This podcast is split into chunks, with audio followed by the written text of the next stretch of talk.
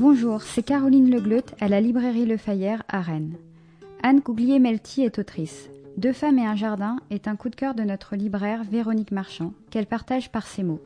Ce bref roman est un petit bijou. L'objet est beau, le texte d'une infinie délicatesse et l'écriture fluide, d'une apparente simplicité. L'histoire de l'éclosion d'une amitié autour de la renaissance d'un jardin laisse un sentiment de sérénité salvateur.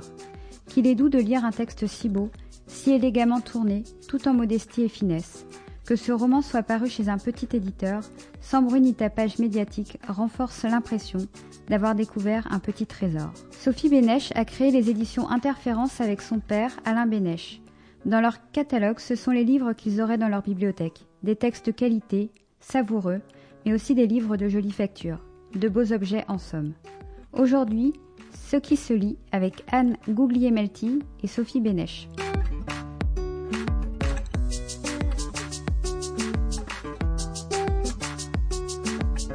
Bonjour et bienvenue dans Ce qui se lit, le podcast de la librairie Le Fayère à Rennes, réalisé par Arnaud Vasmer.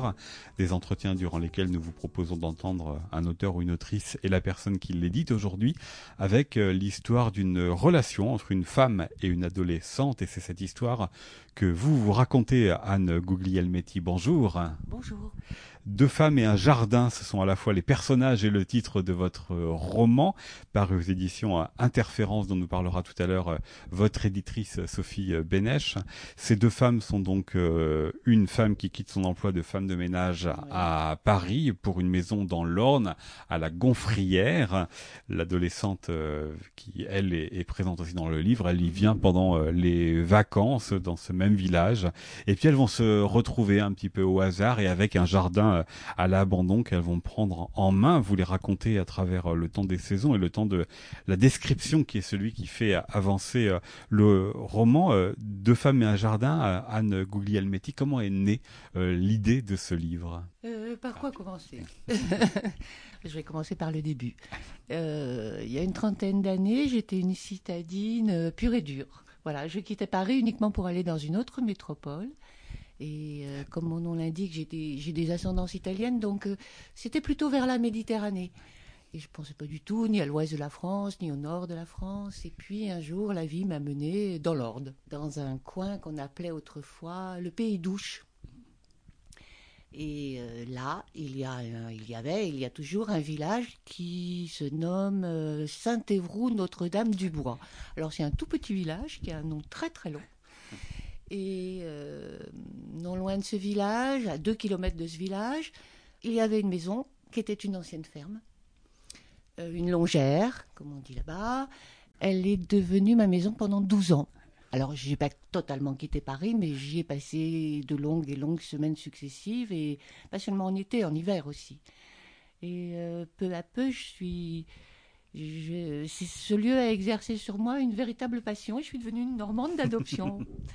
Et hum, c'était pas seulement la maison et le jardin. Et j'aimais beaucoup la maison et le jardin qui n'existait pas. Je l'ai créé en 12 ans. Euh, il est devenu très beau et je l'aimais beaucoup aussi. Euh, il y a eu pas mal de ratés au début, hein, parce que je n'étais pas jardinière. Il faut essayer, en plus.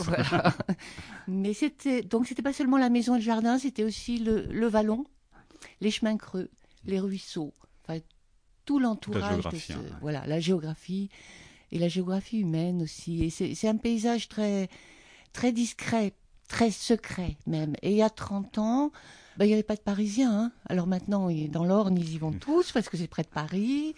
Euh, mais à l'époque, non. Et j'avais vraiment l'impression de vivre dans une maison qui était posée sur une touffe d'herbe, euh, sous un ciel immense. Voilà, tout a commencé avec ce lieu, en fait.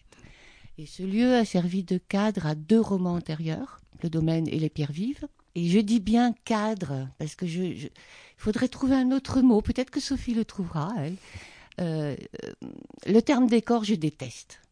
Euh, je considère que les lieux, le lieu a une action vraiment très profonde sur les ça, gens. Je disais en présentant votre livre, euh, il y a trois personnages finalement, et, voilà, ce, ce, jardin, cette maison, ce, cette géographie est un personnage aussi qui impose son propre rythme à, à vos deux tout humaines.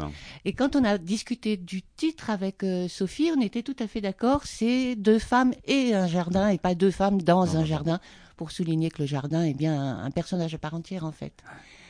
Et après Les Pierreville, qui était un gros roman, j'ai voulu, j'ai eu envie d'une histoire plus resserrée.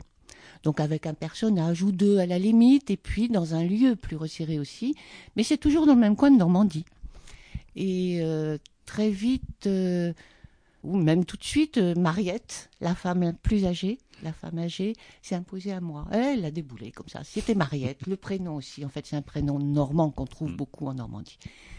Et euh, Parce qu'elle est complètement extérieure, hein, la manière dont vous la décrivez. D'ailleurs, c'est intéressant, c'est que elles vont se retrouver ces deux femmes sur le jardin, donc euh, véritablement enracinées euh, dans la terre. Mais au début, on est très très loin. C'est la cartographie. Elle regarde dans les atlas. Il y a la question Oui. de la- la- de l'imaginaire Oui. qui se développe du, du très très très lointain et par la toponymie et par euh, les routes Tout pour y aller. hein. Tout à fait, parce que elle, elle vit, elle vit, elle vit, elle vit à Paris. Elle vit à Paris, elle a passé toute sa vie à Paris en tant que femme de ménage, en effet. Et, tout à coup, un miracle se produit. Il y a un héritage qui tombe du ciel, carrément.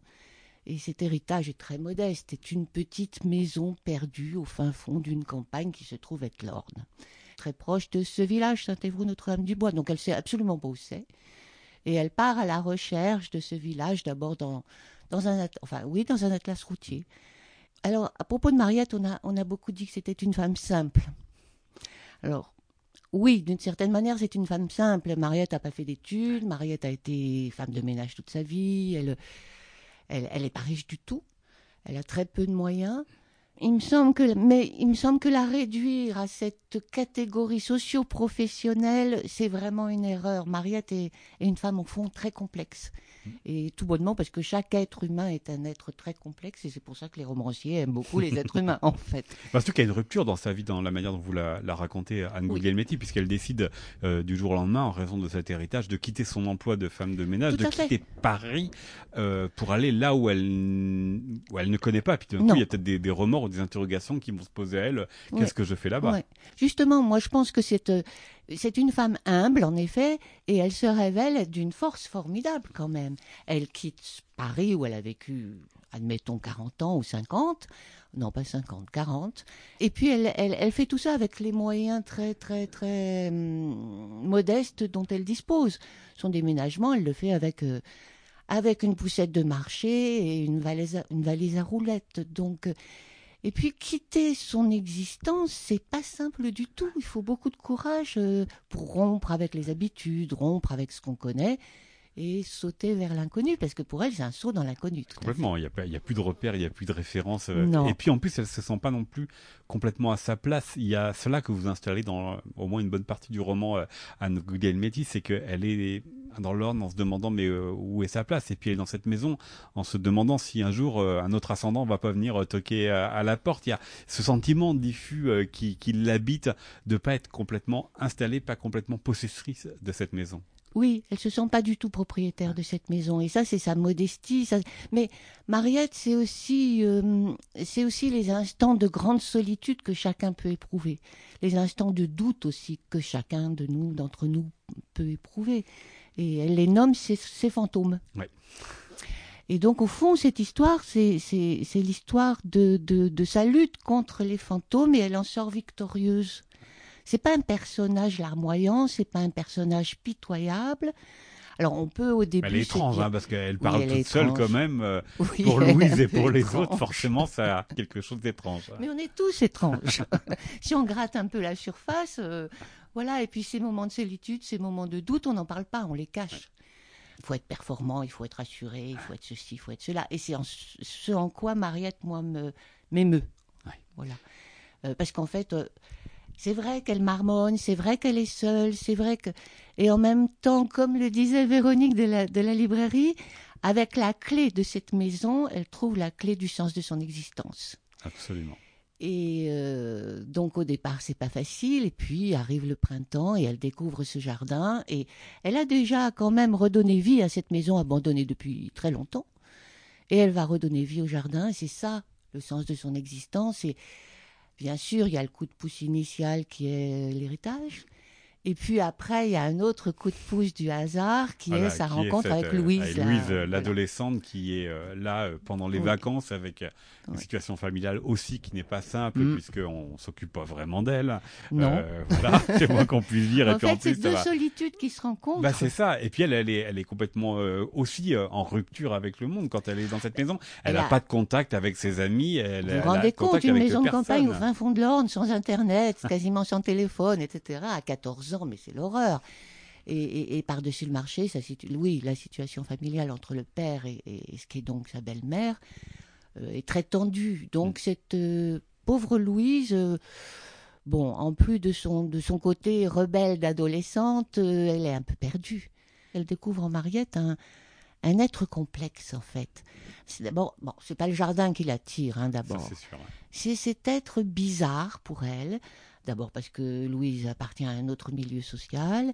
Et, euh, et, Mariette finit par lui, par, lui faire découvrir la nature. Sa propre émotion passe.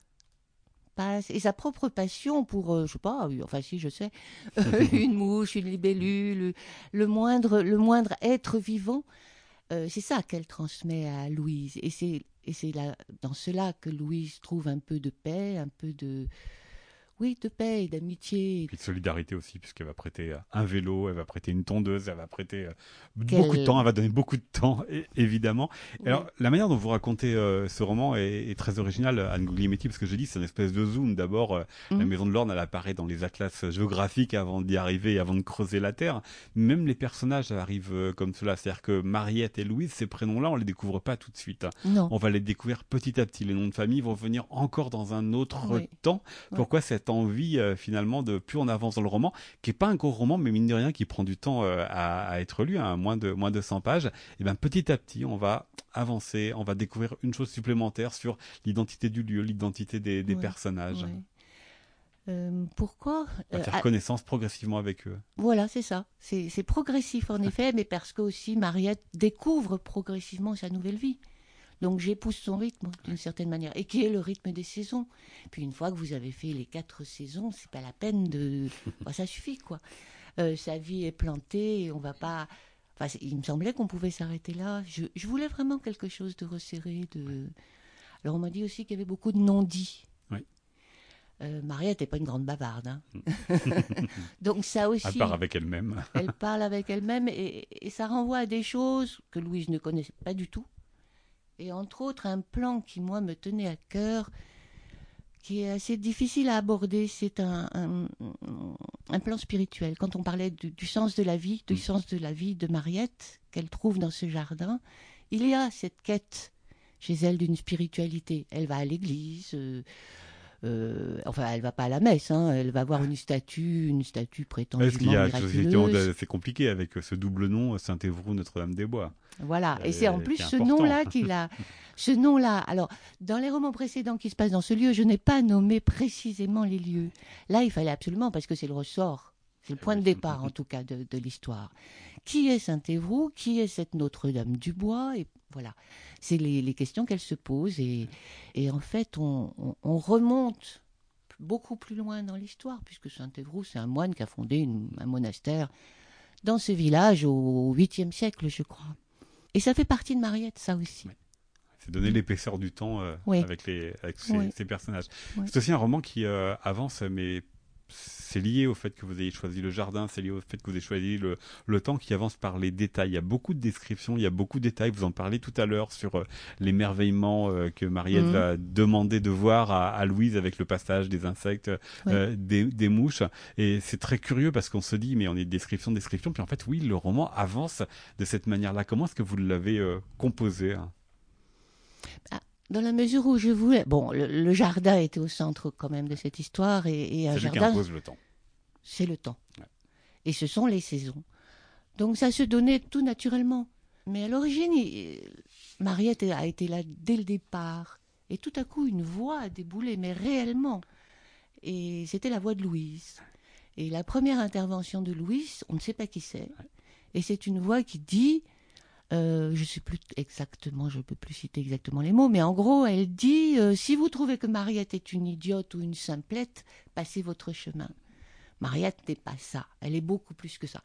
Et bon, moi j'ai entendu, enfin j'ai entendu cette voix, on va apprendre que, va croire que je suis comme Mariette. Non, mais ça c'est, ce paragraphe s'est imposé. Bon, qui parle? Et Louise est arrivée comme ça. Et, et en fait, la fin de l'histoire, Louise est beaucoup plus âgée qu'elle ne l'est au début, qu'elle ne l'est avec sa rencontre, euh, lors de sa rencontre avec Mariette. Donc euh, cette- ce jeu avec le temps m'intéressait bien aussi. euh. Alors dans ces podcasts, Anne Gouglier-Métis, on s'intéresse aussi aux relations entre les, les auteurs, les autrices et puis leurs Oui. éditeurs. Donc Sophie Bénèche nous rejoindra dans la, la seconde partie, mais j'aimerais savoir comment vous avez travaillé avec Sophie Bénèche. Qu'est-ce que vous attendez de votre éditrice?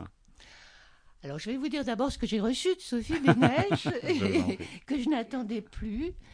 Euh, j'ai contacté Sophie Bénèche par l'intermédiaire d'une amie commune. Je lui ai envoyé ce texte. Elle a répondu très vite, ce qui est en général très rare maintenant de nos jours.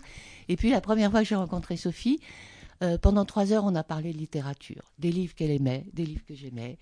Et, et moi, j'étais, j'étais absolument euh, émerveillée parce que parce que c'est très rare en fait.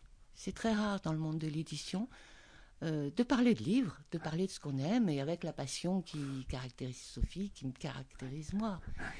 Ce que j'attendais de mon éditrice, c'était bon, ce qu'on attend d'un éditeur ou d'une éditrice, c'est une lecture d'abord et une lecture euh, approfondie, une lecture euh, pas forcément sympathique, elle peut être critique aussi, mais que ça repose vraiment sur une attention profonde, quoi, réelle, réelle plus que profonde.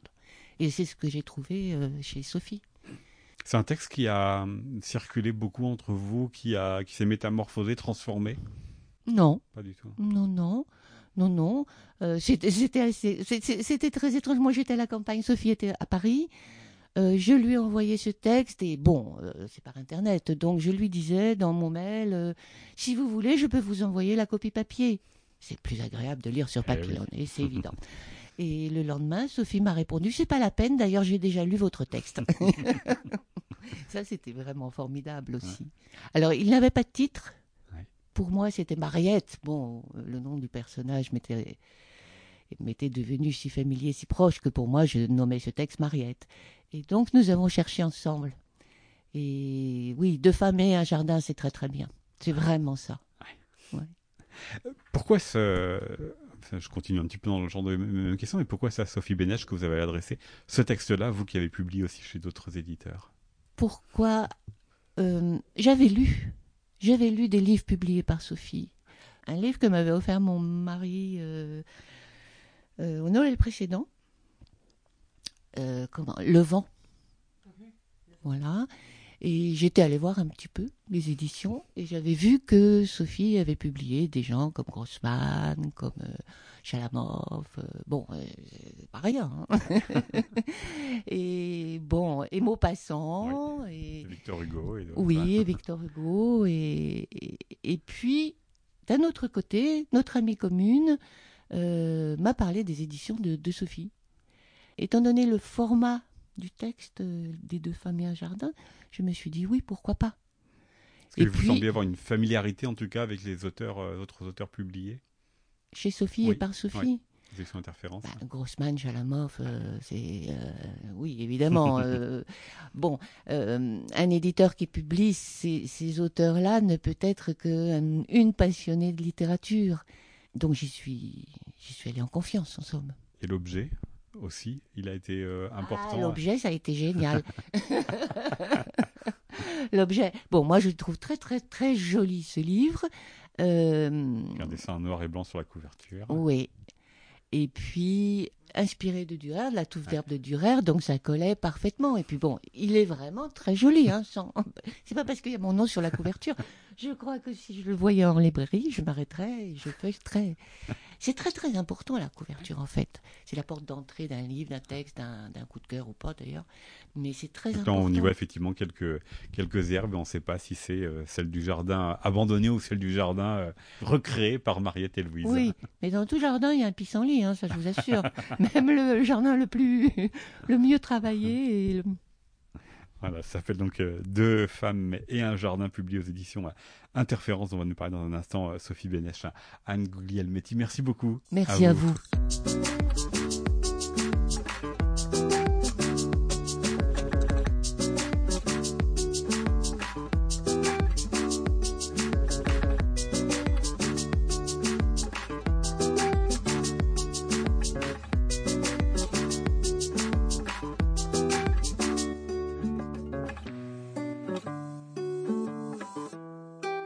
Nous poursuivons euh, cet épisode de Ce qui se lit en votre compagnie. Sophie Bénèche, bonjour. Bonjour.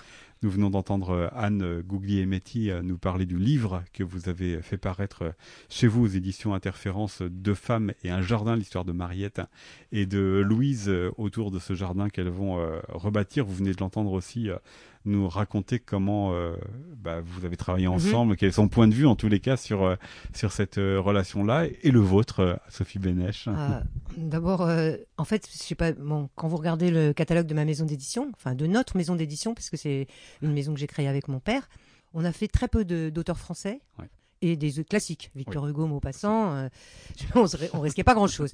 Et, même quand c'est pas des Français, c'est aussi euh, euh, classique. hein, Charles Dickens, Virginia Woolf. Tout à fait, oui. Ce... beaucoup de Russes. Juste, beaucoup de Russes, oui.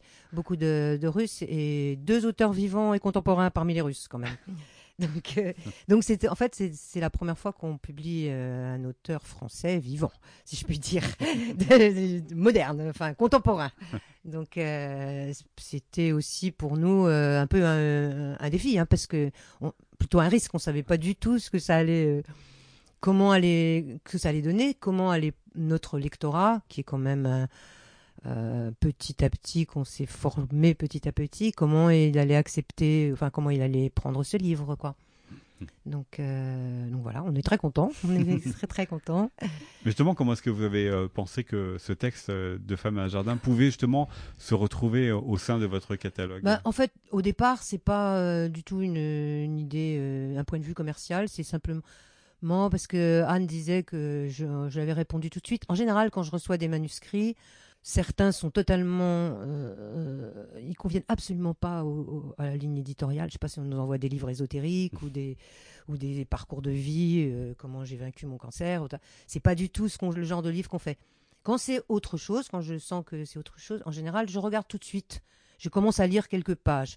Et puis si ça me, je vois, soit c'est absolument pas, ça va pas du tout, Soit euh, je me dis tiens ça peut être intéressant, mais si je suis pas prise tout de suite, je peux le reprendre plus tard. Euh, non, je réfléchis à la réponse que je vais donner et tout. Mais là, j'ai commencé à lire le, texte de Anne, puis j'ai lu jusqu'au bout. Donc déjà, pour moi, c'est un excellent signe.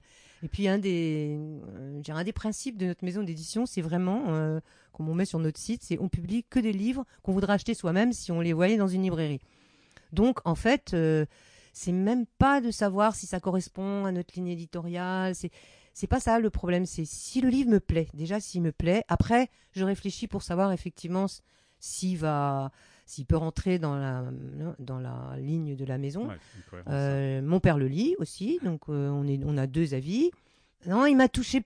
En fait, j'ai je vous dis, j'ai pas tellement pensé à ça. J'ai pensé à c'est un livre euh, qui me plaît profondément parce qu'il parle d'une vraie rencontre entre entre des femmes et enfin c'est une rencontre qui se produit pas d'un hmm, c'est pas anecdotique c'est très profond quoi c'est de être d'être un être à un être et comme c'est quelque chose qui m'intéresse euh, de façon générale et puis aussi dans les auteurs que je traduis les gens qui sont euh, qui s'intéressent à, aux êtres mais justement à, un niveau très profond euh, c'est ce que je trouve chez Chalamov, c'est ce que je trouve chez d'autres auteurs, en particulier russes, puisque c'est quand même ma spécialité. Donc c'est ça qui comptait plus pour moi. Et si ça parle de quelque chose qui me touche profondément. Alors si ça me touche, euh, déjà c'est un premier grand, grand point. Et le deuxième, après, on réfléchit si c'est ça correspond à notre maison d'édition, si euh, voilà, puis on se lance. Euh, parti. je sais pas si on va continuer. Euh, en fait, je peux pas vous dire, par exemple, est-ce qu'on va faire d'autres auteurs contemporains? Je n'en sais rien. Ça va dépendre des textes que vous allez Si je trouve euh, un texte, si je tombe sur un texte qui me plaît profondément, oui. Si je tombe pas sur aucun texte, non. Donc c'est pas. voilà, c'est plutôt très personnel en fait. C'est. Anne Guglielmetti nous disait que ce texte a été peu retravaillé entre Non, vous, pas euh, Sophie. Bénèche. Que pourquoi est-ce que vous n'avez pas eu euh, Ben parce que j'ai pas eu, euh, voilà, Ouais, il m'a plu comme ça. J'ai rien eu. euh, Il y a rien qui m'a gêné, donc non. Sauf le, enfin bon, le titre, ça, je, ouais, je trouvais que Mariette c'était pas assez évocateur de ce Ouais. qu'il y avait. parce que, enfin, pour le titre, je dois dire, on réfléchit beaucoup avec mon père parce qu'il est très excellent pour les titres, pour trouver des titres au livre. Il a un sens du titre, et donc voilà. Et puis euh, pour la couverture, on a, nous, on a un impératif dans notre maison, c'est toujours en noir et blanc. Ouais. Donc euh, il fallait trouver une illustration en noir et blanc. quoi. Et, et c'est vrai que la touffe d'herbe de Dürer nous plaisait beaucoup, mais elle est en couleur. C'est une aquarelle. Donc du coup, euh, voilà, on a fait, un- on a fait une transposition du dessin à, à l'encre. Ah, en même temps, pour Voilà. une traductrice comme vous, euh, c'est quelque chose que vous savez faire, de transposer. De... Voilà, peut-être. Voilà, ouais, c'est ouais. notre manière de traduire. Voilà, ouais, c'est vrai que.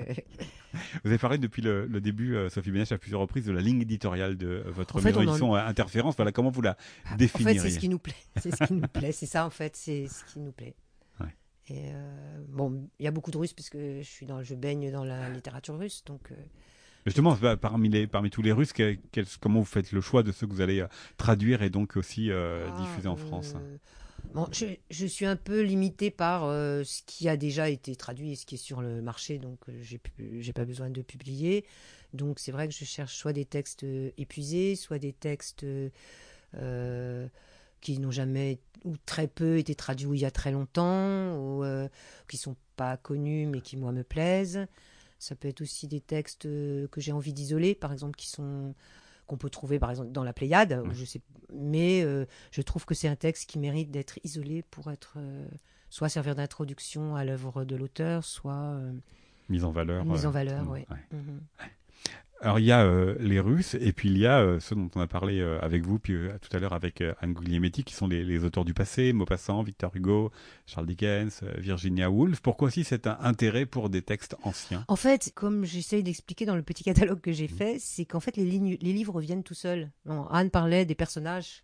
C'est vrai que quand on est romancier, en fait, les personnages, les scènes s'imposent à vous. Quand on regarde, par exemple, si on lit les carnets, euh, comment Dostoïevski travaillait, en fait, il avait des scènes qui s'imposaient à lui, des dialogues. Et puis après ça, ça, fait une espèce de de comme un caillot et autour de une boule de neige et autour tout se construit autour de ça mais il y a, y quelque chose qui s'impose euh. et en fait pour la, la maison d'édition c'est un peu ça c'est-à-dire euh, ça part d'un livre puis ensuite ça se ramifie euh, je sais pas euh, les livres viennent tout seuls en fait presque. Et bon parfois un peu forcé par mes goûts mais euh, et parfois ça peut paraître un peu absurde parce que j'aime bien par exemple euh, la lit- certaines littératures anglo-saxonnes qui ne sont pas des livres qui sont pas toujours du goût de ceux qui aiment euh, Grossman ou Chalamov mais ça m'est égal en fait. Moi j'aime bien les deux. Donc euh, il y a certains livres qui correspondent à, à un certain lectorat d'autres à un autre euh, voilà quoi. C'est c'est en fait en fait j'ai envie de faire aimer ce que j'aime c'est c'est ça quoi c'est c'est La passion qui, ouais, qui vous. Et euh, comme, euh, bon, j'en vis pas, euh, Hmm. si vous voulez, euh, on perd pas d'argent, mais on n'en gagne que pas c'est assez. c'est deux, livres par an donc. Oui, donc c'est pas assez pour, on n'en vit pas.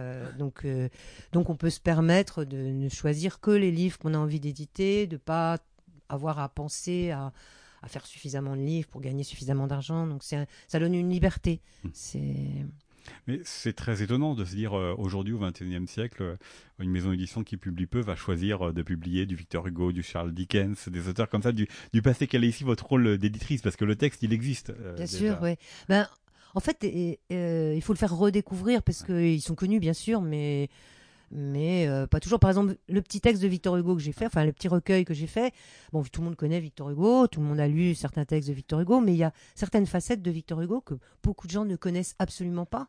Et donc, euh, voilà, j'avais envie de montrer ces facettes-là, soit pour les faire connaître à ceux qui ne les connaissent pas, pour de, pour que, pour donner envie à des gens qui, à qui ça plairait de lire autre chose de Victor Hugo, de le redécouvrir. Ou par exemple les textes de Maupassant que j'ai fait sur, euh, qu'il a écrit sur Flaubert. Bon, il s'est trouvé que quand j'ai traduit euh, Isaac Babel, lui, il, adorait Flaubert et Maupassant. Donc du coup, j'ai relu beaucoup de textes de Flaubert, de Maupassant en le traduisant. Je suis tombée sur des textes qui m'ont qui m'ont servi d'ailleurs dans ma traduction pour de Babel et dans la préface que j'ai écrite. Mais je me suis dit, c'est dommage, ces textes, bon, ils existent dans les œuvres complètes, mais qui est-ce qui, qui lit les œuvres complètes de Maupassant? Euh, Qui est-ce qui lit sa correspondance, ses articles? Du coup, je les ai me suis dit bon c'est trop dommage que je sois la seule à avoir lu ça donc euh, donc voilà. Donc vous leur retrouvez effectivement une place comme ça c'est-à-dire par rapport et en fait ils viennent s'installer c'est comme un puzzle et puis les, les, les, morceaux viennent se retrouver d'eux-mêmes. Alors il peut y avoir des, textes qui s'insèrent moins. Bon il y a des textes qui marchent mieux d'autres qui moins bien mais ça c'est fait partie euh, mais tous ils me plaisent quoi. Tous vraiment il y en a aucun que je regrette d'avoir fait aucun et dans la galaxie russe, je reviens quand même euh, là-dessus parce que c'est quand même une histoire euh, particulière. C'est-à-dire qu'il y a eu euh, quand même tous les auteurs du XXe siècle qui ne sont plus lus du tout depuis la chute de, de, l'URSS. Donc comment est-ce que vous sélectionnez les contemporains, les un peu plus anciens ah, les, les, Du XXe siècle, vous voulez parler des soviétiques Voilà. non, moi, j'ai pas d'auteur soviétique. En fait, il s'est trouvé que par hasard aussi, les livres sont arrivés et je me suis aperçu au bout d'un certain temps que j'avais beaucoup de textes sur ce qui s'est passé dans les ou d'auteurs des années 20 ou ce qui s'est passé juste après la Révolution. Donc c'est un univers en fait que je trouve que les Français ne connaissent pas assez. Donc euh, comme moi, il me tient à cœur. Euh, pour le, faire découvrir aux gens qui ne le connaissent pas, le faire approfondir à ceux qui ne le connaissent pas bien. Donc, euh, bon, sans parler du fait que compte toujours beaucoup pour nous aussi la valeur de l'écrivain, c'est-à-dire c'est pas seulement des témoignages, c'est aussi euh, le style, quoi, enfin la, langue, l'écrivain lui-même. Donc euh, certains peuvent être un petit peu difficiles, d'autres. Euh, donc voilà, donc c'est pour mettre en valeur des, des textes que j'aime, quoi. Donc en fait c'est vraiment c'est vraiment ça, c'est des textes que j'achèterais si je les voyais. Vraiment, si je voyais ces livres, il n'y en a aucun de mes livres que je n'achèterais pas. J'aurais tout de suite envie de les acheter. En 20 ans, vous les avez tous. Euh, voilà. Euh, n'en reniez aucun, mais voilà, on l'a dit tout à l'heure, Sophie Bénèche, deux parents. Pour quelle raison euh, Pas plus que cela de publication? Parce que euh, moi, je, je, gagne ma vie en, traduisant et donc j'ai pas le temps. Ça demande du temps de les préparer. si c'est des traductions de russe, je les fais entre mes grosses traductions qui sont payées par nos éditeurs. Donc euh, oui, ça prend du temps en fait. C'est un travail à plein temps. Donc déjà, j'ai pas le temps en fait. Peut-être si j'avais plus de temps, euh, J'en ferai plus aussi, mais. Parce qu'il peut interroger sur la manière de, de, faire connaître ces livres, parce que euh, de parents, euh, les, même si avec le temps, vous l'avez dit tout à l'heure, vous avez un lectorat qui s'est euh, agrandi, mais voilà, pour aller toucher un nouveau lectorat, pour aller toucher les, les libraires, c'est pas simple. Quand on oui, deux parents, c'est vrai que j'en aurais plus, ça, peut-être que ça. Mais, d'un autre côté, il faut aussi trouver plusieurs livres dans l'année qui me plaisent. Enfin, c'est euh, à la limite, je préfère en publier qu'un seul si j'ai trouvé dans l'année aucun texte euh, plutôt que de, publier n'importe quoi sous prétexte qu'il faut que absolument que je publie quelque chose. Je préfère euh, une année en publier un, quitte à en publier trois l'année suivante. Hmm. Mais je, pour ça. Vous avez la liberté totale. Voilà, et comme comme je dépends pas de ça financièrement, ça me donne une liberté, oui. Et ben voilà, c'est donc notamment euh, Deux femmes et un jardin que l'on peut lire chez vous aux éditions à Interférence d'Anne Gougli-Elmetti à Sophie Bénèche. Merci beaucoup d'avoir parlé de votre maison d'édition. Merci à vous. C'était euh, Ce qui se lit, un podcast de la librairie Le Fayère à Rennes réalisé par Arnaud Vasmer.